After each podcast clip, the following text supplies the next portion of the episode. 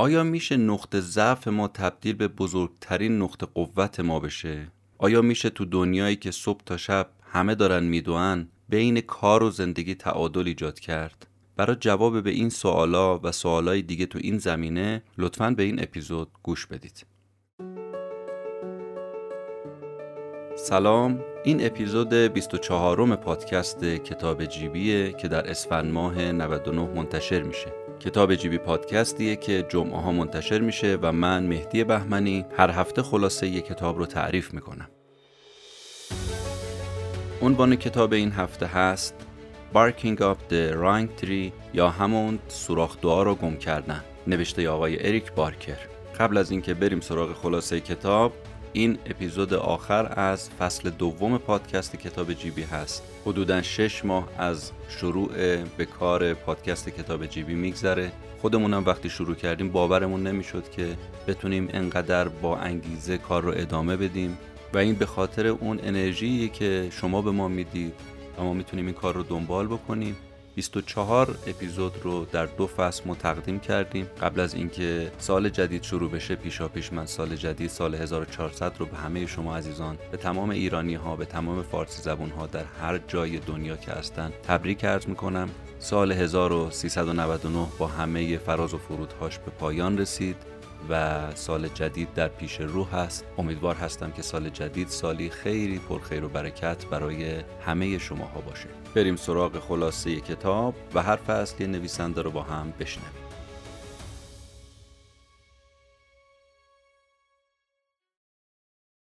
دو نفر برای تلاش برای انجام این کار جونشون رو از دست دادن. طبق اظهار نظر مجله آوتساید رویداد مسابقه دوچرخه سواری دور آمریکا یا همون ریس اکراس امریکا قطعا سختترین رویداد استقامتی تو جهان هست. دوچرخه سوارا تو کمتر از دوازده روز سه هزار مایل از سندیگو تا آتلانتیک سیتی پدال می‌زنن. اما سال 2009 این مسئله برای آدمی که تو جایگاه اول قرار گرفت اصلا هیچ تأثیری نداشت. این سختی راه اصلا براش هیچ بود. به معنی واقعی کلمه نصف روز این آدم جلوتر از نفر دوم به خط پایان رسید. این آدم کسی نبود جز جور روبیچ. شکست ناپذیر به نظر می رسید پنج بار فاتح این مسابقات شده بود. خب طبیعی هم است که با خودتون فکر کنید که چه چیزی باعث شده روبیچ توی همچون رویداد فرساینده بشه نفر اول. اونم تو پنج دور از این مسابقات. از لحاظ ژنتیکی ممکنه فکر کنید که این آدم نابغه بوده. نبوده. بهترین مربی رو داشته. جواب منفیه. دنکویل در مقاله‌ای که برای نیویورک تایمز می نویسه میگه عامل برتری روبیچ نسبت به رقباش این عامل بوده. جنون و دیوانگی این آدم. جنون عاملیه که او رو تبدیل کرده به بزرگترین دوچرخه سوار مسابقه دور آمریکا. روبیچ به معنای واقعی کلمه وقتی دوچرخه سواری می‌کنه عقلش رو از دست میده. پارانوید میشه. دچار بحران احساس میشه. وسط مسابقه از دوچرخه میپره پایین صندوقای پست رو شروع می‌کنه به مشت زدن و یه بارم توهم زده بود که آدمای مسلح با اسلحه تعقیبش می‌کنن و وقتی همسرش این صحنه رو دیده بود ازش رفته بود تو یدکش تیم خودش رو حبس کرده بود. از نظر روبیچ دیوونگیش یه حالت شرماوره اما زندگی بدون این دیوونگی هم براش معنی نداره. دانشمندا سال 1800 اشاره به این موضوع کردن که یه ذهن ناسالم می‌تونه ورزشکار رو کمک کنه که درد رو نادیده بگیره و بیش از حد از بدنش کار بکشه. یعنی می‌تونه نقطه ضعف یه آدم رو تبدیل کنه به یه نقطه قوت. روبیچ از نظر روانشناسا یه مجنونه اما تو مسابقه همین جنونش به دردش می‌خوره کمکش می‌کنه. حالا سوالی که مطرح میشه و آقای اریک بارکر نویسنده این کتاب مطرح می‌کنه اینه. چه زمانی نقاط ضعف ما تبدیل میشن به نقاط قوت؟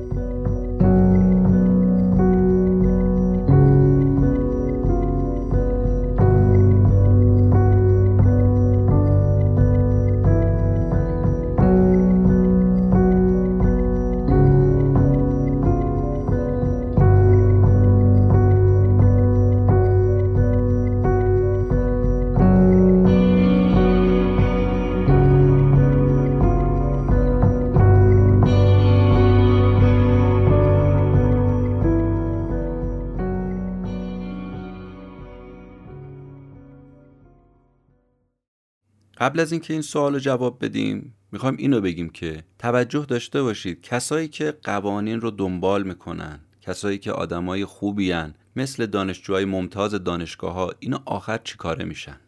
سوال خیلی مهم و خوبیه دیگه. سوال اصلی رو که یادمون نرفته چجوری نقاط ضعفمون تبدیل به نقاط قوت میشه یا چه زمانی این اتفاق میفته این سوال جواب میدیم که سوال اولی هست که نویسنده تو این کتاب مطرح می‌کنه. اما قبلش گفتیم مقدمش اینه که می‌خوایم ببینیم آیا اونایی که همیشه ممتازن همیشه برترن کاراشون خوب و درست انجام میدن این آخر رقابتشون چی میشه؟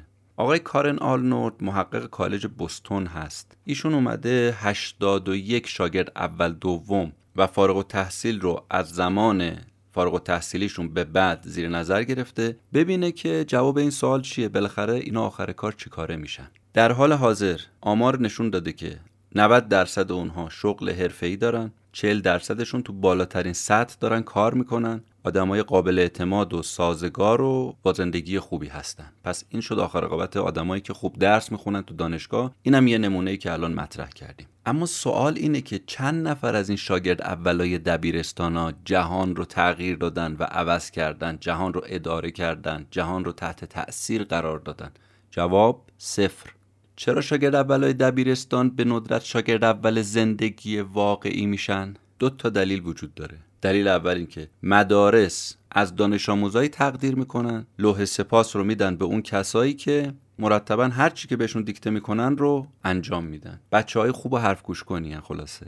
دومین دلیلی که باعث میشه شاگرد اولا شاگرد اولای دنیا نباشن اینه که مدارس از تخصص فقط تقدیر می‌کنن نه از علاقه دانش آموزا. به خاطر همین وقتی این دانش آموز میاد تو محیط واقعی میاد تو دنیای حقیقت کار می‌بینید برعکس میشه. تو مدرسه نفر اول شاگرد اوله اما تو دنیای واقعی نه اینجوری نیست. نمیگیم زندگی های بدی دارن و گفتیم گفتیم زندگی های خوبی دارن در حد و اندازه خودشون درآمدشون کارشون خوب و حرفه‌ایه. اما اینا اهل تغییر دادن دنیا نیستن یعنی دنیا رو شاگرد اولا تغییر ندادن. حرف نویسنده و لب کلامش اینه. نویسنده می‌خواد بگه قوانین مدرسه با اینکه دستاوردهای خیلی زیادی رو داره اما در آینده و در زندگی واقعی دست و بال ما رو می‌گیره. نمی‌ذاره اون خلاقیتی که داریم بروز پیدا بکنه. نمی‌ذاره باعث بشه جهان رو تغییر بدیم. نمی‌ذاره ما ریسک بکنیم. ما رو کانالیزه می‌کنه.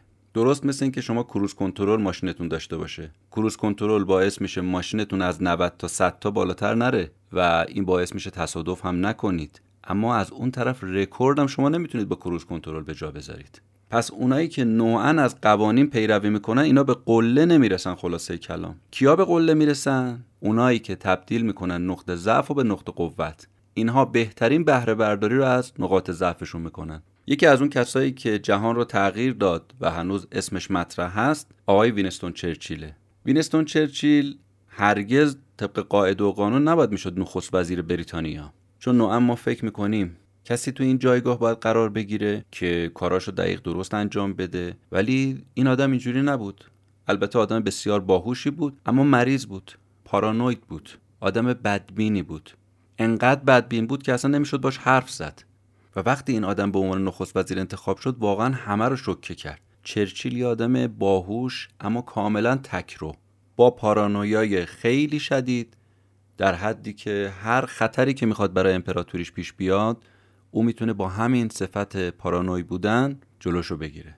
آدم شکاک و بدبین در حدی که وقتی گاندی سر بلند کرد و شروع کرد اظهار وجود کردن و اون نهزت رو راه انداخت می‌گفت نهزت گاندی هم نهزت خطرناکیه. می‌گفت این شورش های سلطلبان گاندی تو هند باید جلوش گرفته بشه بعد باش مخالفت باشه. خلاصه وینستون چرچیل زنگ خطر انگلیس بود. به شدت در برابر مخالفت های احتمالی با کشورش می ایستاد و مقابله می کرد و اعتراض می کرد همین ویژگی بد او یعنی پارانوید بودن شکاک بودنش که نقطه ضعف او بود تبدیلش کرد به یکی از برجسته ترین رهبران تاریخ جهان که خب ما می‌بینیم هنوز داریم اسمی ازش می‌بریم و بعد مثلا وقتی می‌خوایم بزنیم هوش و ذکاوت یه نفر رو میگیم فلانی چرچیله. یعنی چی؟ یعنی آدم بسیار باهوشیه. اما هیچکس به نقطه ضعفش اشاره نمی‌کنه که این آدم دچار شک و دچار بدبینی بوده.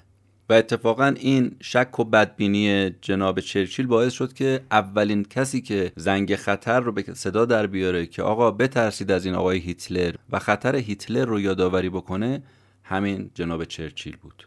تو مواقع حساس این صفت پارانوی بودن چرچیل می‌تونست کاری کنه که پیشگویی بکنه. اتفاقایی که می‌خواد بیفته رو قبلش این می‌دونست چی می‌خواد بشه. چرا؟ چون بدبین بود. همین بدبینی کمکش می‌کرد بفهمه قرار چه اتفاقی بیفته. یه اعتقادی که ایشون داشت این بود که می‌گفت اگر به قلدر مدرسهتون پول ناهارش رو بدی این دست از سرت بر نمیداره. باید چیکار کنی؟ باید ادبش هم بکنی. فقط اینکه هر بار پول نهار می‌خواد بهش باج بدی این کافی نیست. باید ادبش کنی. یه همچون اعتقادی داشت. این از کجا نشأت می‌گرفت؟ از همون نقطه ضعفش که صفت بدبین بودن بود. ولی گفتیم همین بدبینی رو ازش استفاده کرد و خودش رو تبدیل کرد به یه کسی در قله و در جهان این گونه اسمی از او برده میشه. گوتام مکوندا اومد یه تحقیقی انجام داد. یه نظریه ای رو ارائه کرد.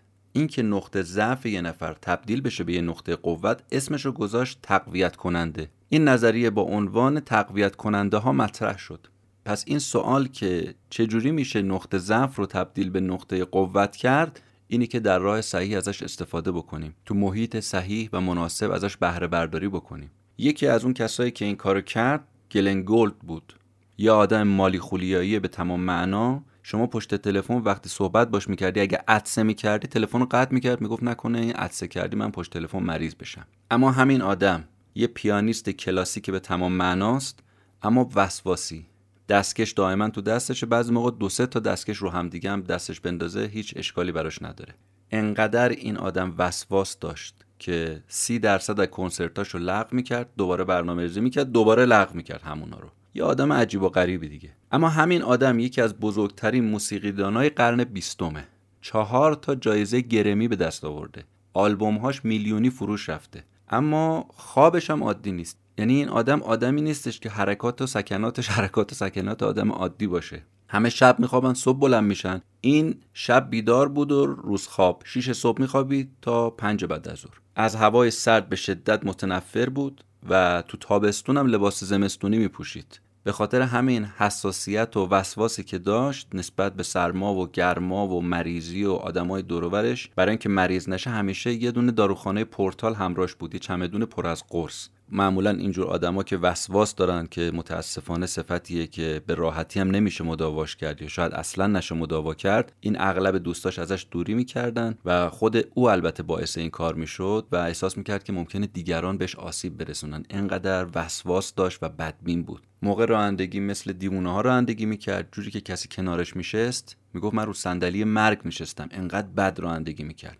همین آدم موقعی که می‌خواست موسیقی به نوازه یه شکل و قیافه رو صندلی میشست که مثل اینکه یه میمون قوس کرده داره با کیبورد ور میره. یه حرکات و سکناتی هم خودش موقع نواختن انجام می‌داد که باعث تعجب همه بود. به خاطر اینکه نمی‌تونست رو صندلی عادی بشینه پدرش یه صندلی براش درست کرده بود که همه جا با خودش می‌برد و بدون اون صندلی اصلا نمی‌تونست پیانو بزنه. آدم کاملا بیقاعده اما پرشور در عین حال یه اوجوبه به تمام معنا. سوال اینه این آدم با این حد ناتوانی و جنون چجوری می‌تونه انقدر رشد کنه بشه که از بزرگان عرصه موسیقی؟ جواب اینه که خوشبختانه این نقطه ضعفش تو محیطی قرار گرفت. جواب اون سوالی که اول اپیزود گفتیم. تو محیطی به دنیا اومد که پدر مادرش به اندازه غیر قابل تصور ازش حمایت می‌کردن. مادرش که خودش رو وقف کامل این پسر کرده بود. پدرش هر سال سه هزار دلار صرف آموزش موسیقی گلن می‌کرد و بالاخره استعداد این آدم باعث شد شکوفا بشه تو این محیطی که پدر مادر براش به وجود آوردن. و این نقطه ضعف تبدیل شد به نقطه قوت. گلن روزی 16 ساعت در هفته 100 ساعت تو استدیو ضبط کار می‌کرد. و وقتی هنرمنده ازش سوال می‌کردن یه توصیه‌ای به ما بکن. می‌گفت باید همه چیزای دیگر رو رها کنید تا به این جایی که من هستم برسید. و بالاخره وسواس آقای گلن جواب داد. تو سن 25 سالگی تو تور موسیقی روسیه اجرا کرد. قبل از این هیچ کسی از آمریکای شمالی تا قبل از جنگ جهانی دوم این کار نکرده بود. نتونسته بود بره تو روسیه اجرا داشته باشه. تو سن 28 سالگی تو تلویزیون با همراه دو نفر دیگه اونجا اجرا کرد. و در نهایت در سن 31 سالگی شد افسانه موسیقی جهان.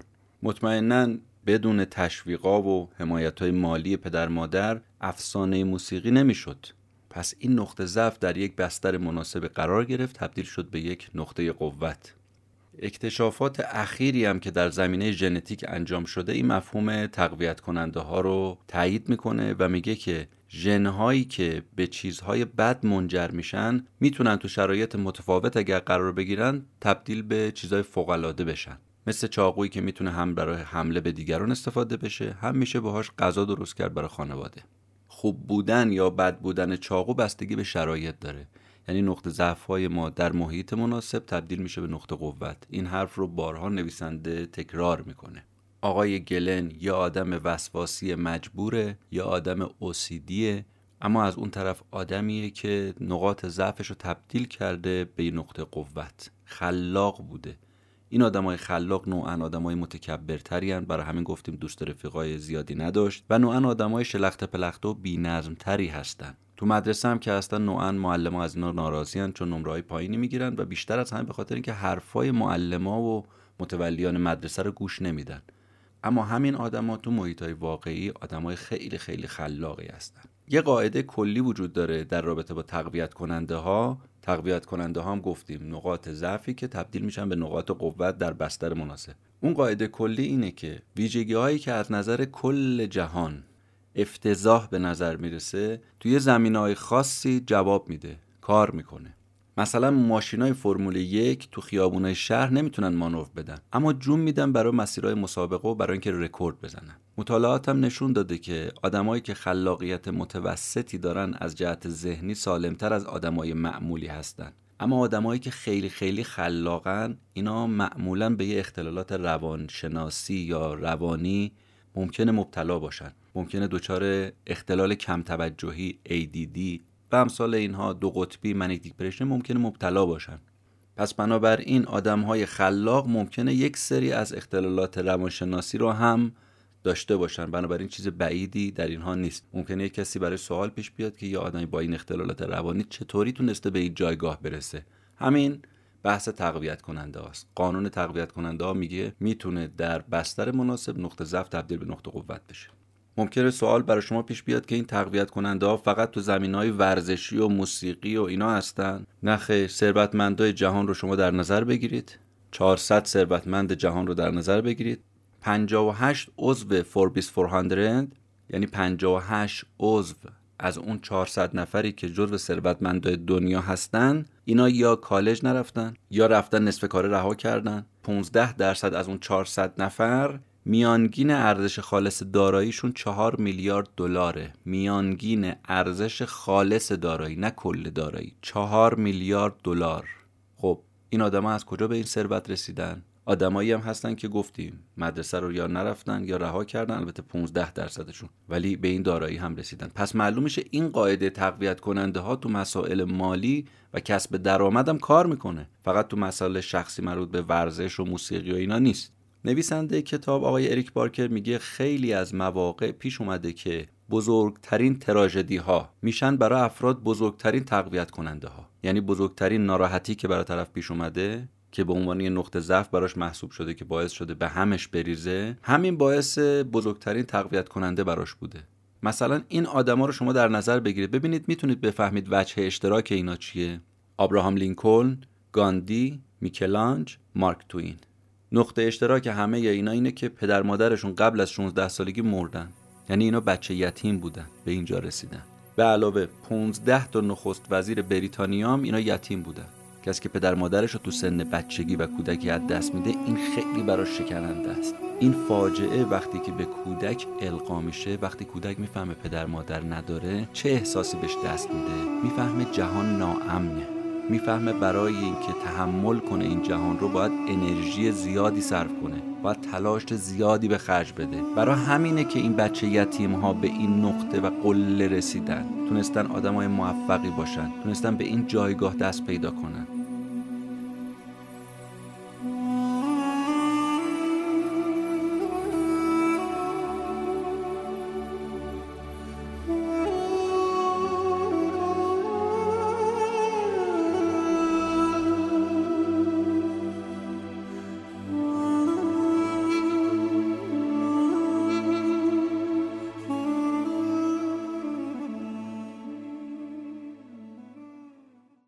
سوال بعدی که آقای اریک بارکر به عنوان نویسنده این کتاب مطرح می‌کنه این سواله. میگه آدمای خوب به جایی می‌رسن یا نمی‌رسن؟ این سوال رو بهش جواب میدیم اما قبلش بیایم در نظر بگیریم که آدمایی که تحت مراقبت پزشکی میمیرن خب یه مسئله غیر معمولی نیست یه چیز عادیه. بالاخره زیر نظر پزشک بودن ولی از دنیا رفتن. اما چیزی که کاملا غیر معمول هست و عادی نیست اینه که یه پزشکی به طور عمدی بیماراشو بکشه. مایکل سوانگو یکی از موفق ترین قاتلان سریالیه. این آدم بدون اینکه کسی متوجه بشه باعث مرگ بیماراش می‌شد. خیلی آمینو فهمیده بودن از جمله رئیس بیمارستان ولی هیچ کس صداش در نمی اومد تا اینکه بالاخره یه روز پرستار دید که این داخل سرم یه چیزی تزریق کرد و رفت به بقیه گفت که من خب با چشمم دیدم که این اتفاق افتاد بعد از اینکه این سرم رو تزریق کرد این بیمار مرد اما باز هم هیچی به هیچی. چیزی که انتظار می‌رفت چی بود؟ اینکه این بابا رو بگیرن مجازاتش کنن پدرش رو در بیارن. اما این اتفاق نیفتاد. مدیریت ارشد بیمارستان مهمترین چیز برای شهرت بیمارستان بود. برای اینکه جلو حرف و حدیث رو بگیره از این آدم حمایت کرد. گفت نه قاتل چیه؟ به دنبال کارتون. مانع تحقیقات پلیس شد. و اجازه داد که سوانگو ادامه بده کارشو. 15 سال این آدم به صورت حرفه‌ای حرفش شده بود ترور و وحشت اونم تو قالب پزشکی. تخمین می‌زنن حدود 60 نفر رو این آدم از پادر ورده و کشته و باعث شده در بالای لیست قاتلان سریالی آمریکا قرار بگیره. پرونده سوانگو یه سوال جدی رو مطرح می‌کنه. آیا واقعا آدمای خوب به جایی نمی‌رسن؟ چجوری بالاخره؟ تکلیف چیه؟ برای جواب این معما بگیم که بد بودن تو مدت زمان کوتاه ممکنه خوب باشه اما تو بلند مدت بد بودن هیچ خوب نیست. نمونهش چاپلوسی کردن برای رئیس رو اساس. الان تحقیقات هم نشون داده آدمای چاپلوس آدمایی هستن که خیلی آدمای قدرتمند و موفقی و حتی رئیس وقتی می‌دونه طرف ریاکارانه داره چاپلوسیشو می‌کنه بازم اتفاقا اجازه میده که این کار ادامه بده و تکرار کنه چون خوشش میاد و دوست داره ازش تعریف و تمجید بشه علکی. اما من و شمایی که داریم از بیرون نگاه می‌کنیم میگیم بابا چاپلوسی بالاخره خوبه یا بده؟ ما چاپلوس باشیم پیش میره کارمون یا پیش نمیره؟ خب ممکنه تو کوتاه مدت شما بگی بله کارمون خیلی پیش میره. این پاچه خاری بالاخره جواب میده. اما آقای اریک بارکر میگه در نهایت تحقیقات نشون داده که این کار بد تو دراز مدت عواقب خوبی نداره و در نهایت باعث ضرر و زیان ما هست. پس پیشنهاد چیه؟ چاپلوس باشیم بالاخره یا نباشیم؟ اعتماد به همدیگه بکنیم یا نکنیم؟ به همدیگه خوبی بکنیم یا بدی کنیم؟ جواب اینه که اگه به همدیگه اعتماد نداشته باشیم اگه به همدیگه بدی کنیم جواب سوال میشه مولداوی. چه ربطی به مولداوی داره؟ شما خیلی وقتا ممکنه فکر کنید تو بدترین جای دنیا دارید زندگی می‌کنید. حالا تو هر کشوری تو هر شهری تو هر منطقه‌ای که هستید. اما از جهت علمی این جوابتون جواب درستی نیست. مگر اینکه تو مولداوی باشید. یه جامعه شناس هلندی اومد تمام کشورهای جهان رو از لحاظ شادی و خوشبختی مورد بررسی قرار داد. با اختلاف زیاد مولداوی رفت در ته لیست قرار گرفت از جهت شادی و خوشبختی. چی باعث شده مولداوی به این جایگاه سقوط کنه؟ مردم مولداوی به هم اطمینان و اعتماد ندارن. یه نویسنده به نام اریک وینر اومد یه تحقیقی رو انجام داد و دید که دانشجوهایی که با رشوه به استاداشون تو مولداوی اینها مدرک خودشون رو دریافت می‌کنن. انقدر اینا تعدادشون زیاده تو این کشور دکترایی که سنشون 35 سال کمتره مردم ترجیح میدن نرم پیششون برای مداوا. چرا؟ چون ممکنه مدرکش قلابی باشه با پول گرفته باشه. بنابراین کمتر میرن سراغ زیر 35 ساله ها وینر نگرش مردم مولداوی رو تو یه جمله اومده جنبندی کرده. مشکل من نیست. مشکل مردم مولداوی اینه که میگن مشکل من نیست. عدم اعتماد مردم مولداوی به همدیگه اونجا رو تبدیل کرده به یه سیاه چالی از خودخواهی خودپسندی. برگردیم به سوال خودمون. اگه همه بد بشن چی میشه؟ جواب مولداوی. چون رفتار بد عین عفونت میمونه مصریه پس تو جنگ بین خیر و شر ما کدوم طرف هستیم؟ دکتر مایکل سوانگو رو که یادتون هست به عنوان یه قاتل بالاخره دستگیر شد. در نهایت یه کسی کار درست انجام داد. یه فکس زد به تمام دانشکده های پزشکی توی ایالات متحده و این کارش باعث شد توجه اف بی هم جلب بشه. سوانگو از کشور فرار کرد اما در نهایت سال 1997 برگشت به کشور و تو فرودگاه شیکاگو دستگیر شد. سال 2000 به قتلایی که کرده بود اعتراف کرد که مجازات اعدام سراغش نیاد. محکوم به سه بار حبس ابد متوالی شد. الان هم در حال حاضر در یک مکانی که مراقبت های امنیتی شدیدی وجود داره اونجا هست. بنابراین خوب بودن می‌تونه یه استراتژی خیلی خیلی مناسبتر و بهتری باشه. خب تو جنگ بین خیر و شر گفتیم طرف کدوم هستیم؟ جوابش اینه که ما طرفدار خیریم نه طرفدار شر. قطعا تو بلند مدت خیر برای ما خیلی بهتر هست.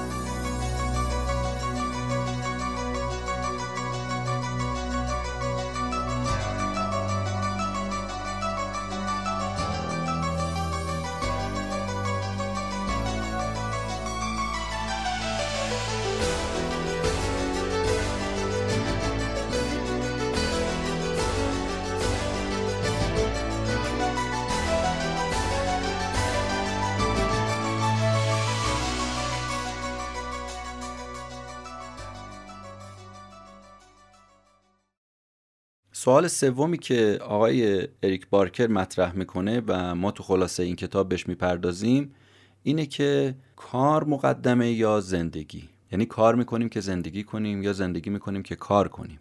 آیا ما کارخانه خواب هستیم یا نه؟ یعنی کار می‌کنیم میایم خونه میخوابیم یا اینکه نه چیزای دیگه هم تو زندگیمون مطرح اولویت داره. به طور کلی نظر نویسنده این کتاب اینه که کار کردن بیش از حد برای ما خوب نیست. کار کردن بیش از حد مساویه با ورزش کمتر مراجعه به دکتر بیشتر و سیگار کشیدن بیشتر رو بگیرید برید جلو. یکی از پنج تا پشیمونی که مردم وقتی میافتن تو بستر مرگ بیان می‌کنن اینه کاش اینقدر سخت کار نمی‌کردم آقای آلبرت انیشتین و آقای چارلی چاپلین با همدیگه تو افتتاحیه یه تئاتر حضور پیدا کردن کنار هم رو صندلی نشستن. جمعیت وقتی که اینا وارد شدن جیغ و سوت و هورا انقدر به وجد اومده بودن که نگو و نپرس. چارلی چاپلین برگشت به دانشمند بزرگ گفت که می‌دونی چرا منو تشویق می‌کنن؟ چون همه حرفای منو می‌فهمن. اما می‌دونی چرا تو رو تشویق می‌کنن؟ چون هیچ کدوم از حرفایی که زدی رو نمی‌فهمن. واقعا هم راست گفت. از مردم بپرسی انیشتین چیکار کرد اگر بتونن جواب بدن میگن تئوری نسبیت. ازشون بپرسی خب تئوری نسبیت چیه؟ یه سکوت ناشیانه تحویلت میدن جالب این بود که زمان انیشتین همه می‌دونستن این آدم یه روزی جایزه نوبل رو می‌بره. انقدر این دستاورد زیاد داشت. اما مردم شک داشتن که و مطمئن نبودن به خاطر کدوم موفقیت قرار این جایزه رو بهش بدن. انقدر این فوق العاده بوده. این آدم اوجوبه. این استوره تاریخ برخلاف نیوتون خانواده تشکیل داد و بچه دارم شد. اما بیشتر از زن و بچهش با ذهنش زندگی کرد با دنیای ایدههاش زندگی کرد و این باعث شد که خانوادهش تا نقطه فروپاشی پیش بره. از انیشتن نقل شده که گفته بود من با همسرم مثل کارمندی که نمی‌تونم اخراجش کنم رفتار می‌کنم. و بالاخره هم خب ازدواجشون از هم پاشید. بعد از اینکه انیشتن از همسرش طلاق گرفت و بیشتر رو کارش متمرکز بود دیگه بچه هاش هم خیلی کم می‌دید به ندرت می‌دید. یکی از بچه هاش با بیماری ذهنی دست و پنجه نرم می‌کرد و در نهایت اقدام به خودکشی هم کرد و تو بیمارستان روانی از بین رفت. انیشتین بیش از سی سال این بچه رو ندیده بود. پسر دیگهش هم گفته بود که احتمالا تنها پروژه‌ای که پدرم ول کرد من بودم.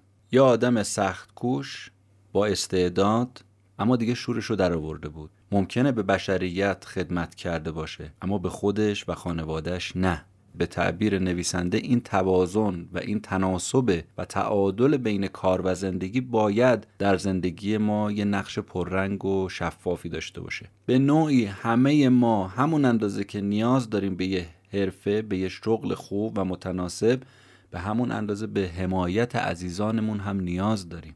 بنابراین کار کردن وسواسی سر از یه زندگی نامتعادل و غیر رضایت بخش در میاره. به علاوه ما به تفریح خیلی نیاز داریم. تفریح کمکمون می‌کنه نه فقط تو زندگی شخصی تو محل کار تو ارتباط با دیگران هم موفق تر باشیم ضمنا یادمون باشه قبل از اینکه بریم شروع به کار بکنیم تو محل کار هست که خلاقیت های ما می‌زنه بالا. نه وقتی که داریم درگیر اون کار هستیم و اون کار رو انجام میدیم. خیلی وقتها زیر دوش هست که بهترین ایده ها سراغ ما میاد. زیر دوش آب و حمام گرم است که یه ایده به ذهن ما خطور می‌کنه. استاد دانشگاه پنسیلوانیا متوجه شده که 72 درصد مردم وقتی زیر دوش آب هستن ایده های جدید گیرشون میاد. خیلی بیشتر از اون زمانی که تو محل کار هستن. چون دوش گرفتن قدرتمند آرامش بخشه. اگه تو محیطی باشیم که دائما میگه کار کن کار کن کار کن تلاش کن تلاش کن تلاش کن بدو بدو بدو این محیط باعث میشه که تفکر خلاقانه توش خیلی رشد نکنه. استاد دانشگاه هاروارد این مطلب رو متوجه شد. و فهمید که وقتی که تحت فشار زمان ما یه کاری رو انجام میدیم میگیم آقا زمان کمه بدو بدو احتمال خلاقیتمون خیلی کم میشه. 45 درصد کاهش پیدا می‌کنه خلاقیت ما. یکی دیگه از چیزهایی که باعث خلاقیت ما میشه خوابه. حتی خواب تحقیقات نشون داده باعث زیبایی ما میشه. اما یه کسایی مثل رندی گاردنر یازده روز بیدار موند. رکورد بیدار موندن رو این آدم شکست. اما نتیجه چی شد؟ بعد از مدتی افتاد به هزیون گفتن و یه مدتی هم باورش این بود که من بازیکن فوتبال آمریکایی آفریقایی تبارم در صورتی که یه نوجوان قفقازی بود. یعنی هویت خودش هم فراموش کرده بود. ببینید بیخوابی و یا کمخوابی چه بلایی رو سر من و شما میاره. خواب فقط رو خستگی ما تاثیر نمی‌ذاره رو احساسات ما هم تاثیر می‌ذاره. کمخوابی باعث میشه ما بد اخلاق بشیم بد عنق بشیم. اما اگر ما 8 ساعت در طول شبانه روز بخوابیم که حالا برای افراد مختلف متفاوته ولی حالا متوسط شما میگیم این باعث میشه مغزمون ریکاوری بشه تنظیم مجدد بشه تو شرایط متعادل قرار بگیره. نکته خیلی جالبی که آقای اریک بارکر بیان می‌کنه اینه که تو ساعت اولیه روز بیشترین بهره برداری رو ما داریم. آقای دن آریلی استاد دانشگاه دوک به نویسنده این کتاب گفته که بیشتر آدما تو اون دو ساعت اول صبح هست که بیشترین بهره برداری رو دارن. نه بعد از بلند شدن از خواب بلافاصله. یعنی اگر هفته صبح شما بیدار میشید 8 تا 10 بالاترین میزان بازدهی شماست. علاوه بر خوابیدن مسئله تعطیلات و تفریحه. آقای اریک بارکر حرفش اینه من و شما کامپیوتر و ماشین نیستیم که بتونیم شب تا صبح کار کنیم یا صبح تا شب کار کنیم. ما نیاز به استراحت و تفریح داریم. الان هم که داریم نزدیک میشیم به عید نوروز برای ایرانیا بهترین زمان برای عمل کردن به این حرف نویسنده. سال 2008 52 درصد مردم گفتن که شبا به خاطر استرس خوابشون نمی‌بره. نصف مردم میگن ما خوابمون نمی‌بره به خاطر استرس. 40 درصدشون می‌گفتن که انقدر استرسمون بالاست که دلمون می‌خوایم گریه کنیم. خب این رو خانواده های ما تاثیر می‌ذاره. بین سالهای 1980 تا 1997 یعنی تو این 17 سال نویسنده میگه گفتگوی خانواده ها با همدیگه تو محیط خونه 100 درصد کاهش پیدا کرده. یعنی مردم هیچ حرفی تو خونه با هم نمی‌زنن. 100 درصد خاموشی و سکوت محض هر کی تو کار خودشه. سال 2021 درصد نوجوانای آمریکایی اظهار کرده بودند که مهمترین نگرانی ما اینه که ما پدر مادرمون نیستن سر کارن. اصلا نمی‌تونی به اندازه کافی اینا رو ببینی. با ما وقت نمی‌ذارن. به ما اهمیت نمیدن. همش فکر و ذکرشون کاره. برای همینه که ما تکبودی رشد کردیم. فقط کار کار کار. حرف نویسنده اینه که اولویت بندی باید تو زندگیمون داشته باشیم. باید تعادل بین کار و زندگی برقرار کنیم. راهش چیه؟ برنامه ریزی. این چیزیه که ما نیاز داریم. تیموجین یکی از برنامه ریزان طول تاریخه. تو بدترین زمان تو بدترین مکان به دنیا اومده. تو استپ های آسیا تو قرن دوازده زندگی سخت جنگ قبایل با همدیگه هست. انقدر پیدا کردن همسر سخته که زنها رو میدزدن برای اینکه بتونن ازدواج بکنن. انقدر شرایط زندگی سخته. تو این وضعیت تیموجین به دنیا میاد. خوندن و نوشتن بلد نیست اما یه برنامه ریز به تمام معناست. یه آدم بی سواد توی مکان وحشتناک طی 25 سال قلمروش رو به اندازه 400 سال فتح و فتوحات رومیان گسترش میده. یه امپراتوری می‌سازه که 12 میلیون مایل وسعت داره. این کار رو با ارتشی انجام میده که 100 هزار نفر بیشتر جمعیت نداره. اندازه ورزشگاه آزادی کل لشکرش. اما این همه فتح و فتوحات داره. تیموجین اون کسیه که فکر می‌کرد و برنامه میریخت. قبایل رو با هم متحد کرد شایسته سالاری ایجاد کرد عروس روبایی رو ور انداخت. هر کسی این کارو می‌کرد به اشد مجازات میرسون تا اینکه امروز شناخته شده با این نام چنگیز خان. همون اسمی که خودش برای خودش انتخاب کرد. خان راز موفقیتش برنامه ریزی بود. چطوری تونست تمدن‌های پیشرفته تر مثل چین و اروپا رو شکست بده؟ می‌گفت که من به روش دشمنم باهاش نمی جنگم به روش خودم باهاش می جنگم لذا این بود که از مزیت های طبیعی استفاده می کرد از سن سه سالگی از سواراش می‌تونستن از سواری بکنن و این یه مزیت بود براش. ارتشش از هر چی رو زمین بود می‌خورد. دیگه نمی‌خواستن پشت لشکر غذا با خودشون هم بکنن. آقای اریک بارکر میگه هر جنگجوی چنگیزخان 5 تا اسب اضافی با خودش می آورد به خاطر همین سوارکارا و سوارا خسته نمی‌شدن. اسبام خسته نمی‌شدن. 600 مایل رو می‌تونستن در عرض 9 روز مسافرت کنن. مثل زنبورای اصل حمله می‌کردن گروهی میریختن سر دشمن تار مارش می‌کردن. حالا بگذریم از اون قتل و جنایت ها و کشت و کشارهایی که آقای چنگیز خان انجام داده ما داریم قسمت مثبت زندگی او رو بیان می‌کنیم. اینم خارج از کتاب برام عرض می‌کنم. چنگیز خان می‌دونست که یه چیزایی هست که نمی‌دونه و یا وقت نداره بره یاد بگیره. برای همین میومد دیگران رو استخدام می‌کرد که این کار رو براش بکنن. یه کماندار دشمن اومد یه تیر زد به اسب چنگیز خان. وقتی اینو گرفتن دستگیر کردن آوردن اعدامش نکرد. گفت از این آدم استفاده کنید. حتی گفت تو ژنرال لشکر منی.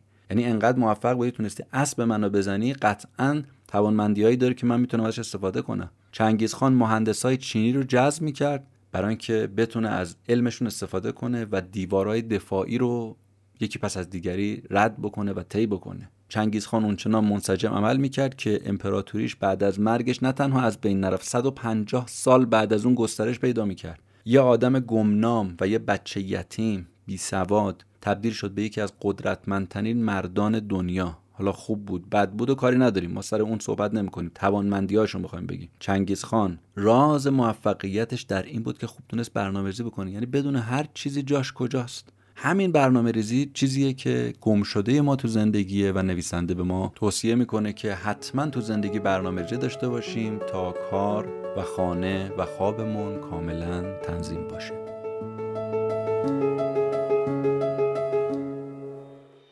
اون چه شنیدید؟ اپیزود 24 پادکست کتاب جیبی بود. ممنون از اینکه ما رو میشنوید. ممنون از اینکه ما رو همراهی می‌کنید. امیدوارم سالی پرخیر و برکت. در انتظار همه شما عزیزان باشه. روز و روزگار بر همه شما خوش. خدا نگهدار.